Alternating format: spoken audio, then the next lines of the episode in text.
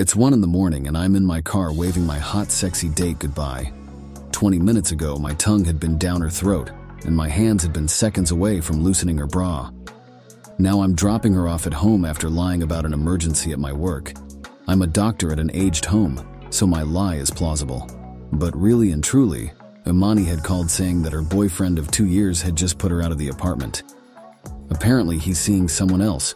Why he chose to do this in the middle of the night is beyond me. I pull up in front of the apartment complex, and there she is, sitting on the steps with two duffel bags. I get out of the car and approach her. Want me to go deal with it? How the fuck could he put you out? I say annoyed. She tugs my arm when I reach for the door. Leave it alone. I wanted to leave. He has another girl up there. What? Blood rushes to my head, and I'm even more mad about that. Imani darts in front of me, restraining me with her palms. Had it been any other day, a touch like that from her would have been welcomed. A touch like that would have sent me off the edge. Now I just want to deal with the fool who thought they could play my girl and get away with it. Rico, please, just leave it alone. Just take me away from here. Please. I peer at her and then at the door. Fine. But this isn't over. We'll deal with this in the morning. I warned the bastard, told him not to fuck up, and yet he did. Get in the van. The drive to my place is quiet. I know the wheels are turning in her head because she hasn't blinked since, only staring through the windscreen. I help her with the bags and she enters my apartment. Imani is small, 5'4 and thin, but ridiculously fit. She hits the gym at least twice a week and can knock you out if she has to. She's like a chihuahua when she needs to be. So when she called me, I knew it had to be serious. Imani flings her phone on my recliner and flops down on my love seat. She's still wearing her pajamas, so she has nothing else to do but sleep. I'll go get my room ready. No. I'm fine out here. I gave her the look. If she thinks she can come stay by me and sleep on the couch, then she should think again. I would never let her do that. No, There's only comfort for a queen, Fine. she murmurs.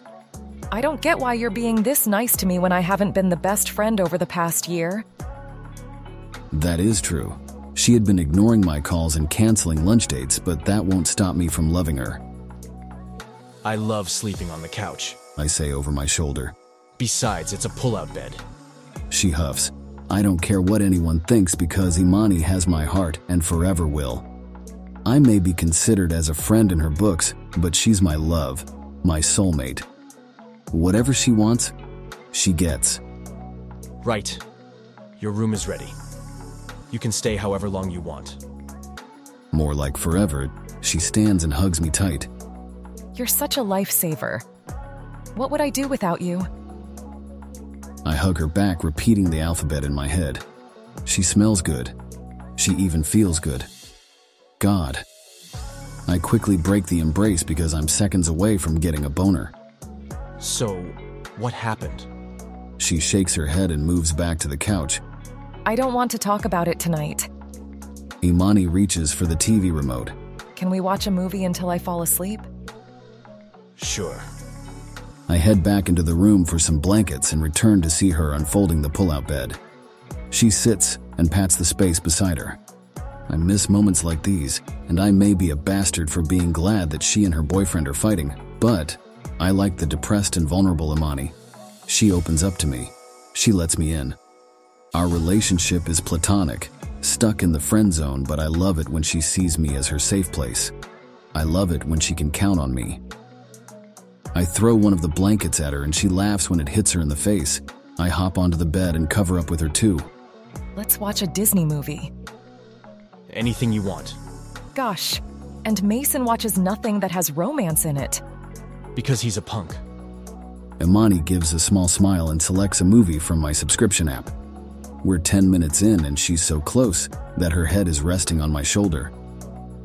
She's half asleep but wants to stay up because when I ask, she says she's watching. I don't mind because it's Friday night and I have tomorrow off, but I know she has an early shift at the hospital tomorrow. Her body shakes against me, and when I check, she's crying. She's freaking crying. Damn it, I'm going to kill this punk. Why would he do this to me? I'm so fucking tired of him. Because that asshole doesn't know what a gem you are. You're only saying that. I will always say it because it's true. She settles her head on my lap, and it's a bad idea. She smells too good to ignore, too good not to touch. But I can't. I'm her friend.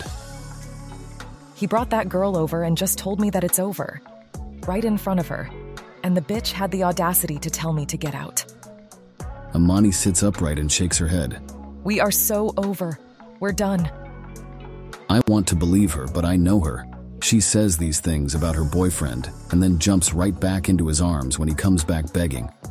That's how it has ever been. Imani leans onto me and begins crying again. I thought we were good, you know? Sometimes things just happen. She moves to settle on my lap, this time staring at the television. Imani and I stay like this, letting time pass us by. She's still lying on my legs when she says, I love it when you do that. Do what? She flicks her wrist. Play with my hair. That's because I like having you around. She sits up quickly, cupping her mouth. Oh my god, I'm such a bad friend. Was I interrupting something? Huh? I mean, it's Friday night. You always go out or do something. Nah. I lie. Imani squints at me. Funny how she can always read through my bullshit but can never see her own. Then why are there two empty wine glasses on your countertop? I shrug. I smelled a woman's perfume when I entered your apartment. I still don't know what you're talking about. Rico, come on. I know you. Who is she? Is she pretty? I shrug. She's okay. Cute. I want to tell her that she's nothing like her, but I'll be overstepping and then it might just make everything weird. Imani huffs. You're being coy. I'm sure she's hot. I'm not okay, yeah, she is. She peers over me toward the kitchen. Got more wine? Don't you have to work in the morning? She waves her hand. No, they changed my shift. I have a six o'clock in the evening. I'll be fine. She won't be fine whenever a woman is torn up about something and opts for wine. It turns into a drunken scene. I give her a warning look. Boy, go get that damn wine. Half an hour later, she's finished the bottle and I've only had one glass. Imani's laughing at every scene in the movie and it's not even that funny. I know she's hurting inside. I know she's thinking about that bastard, and there's nothing I can do about it. At least not now.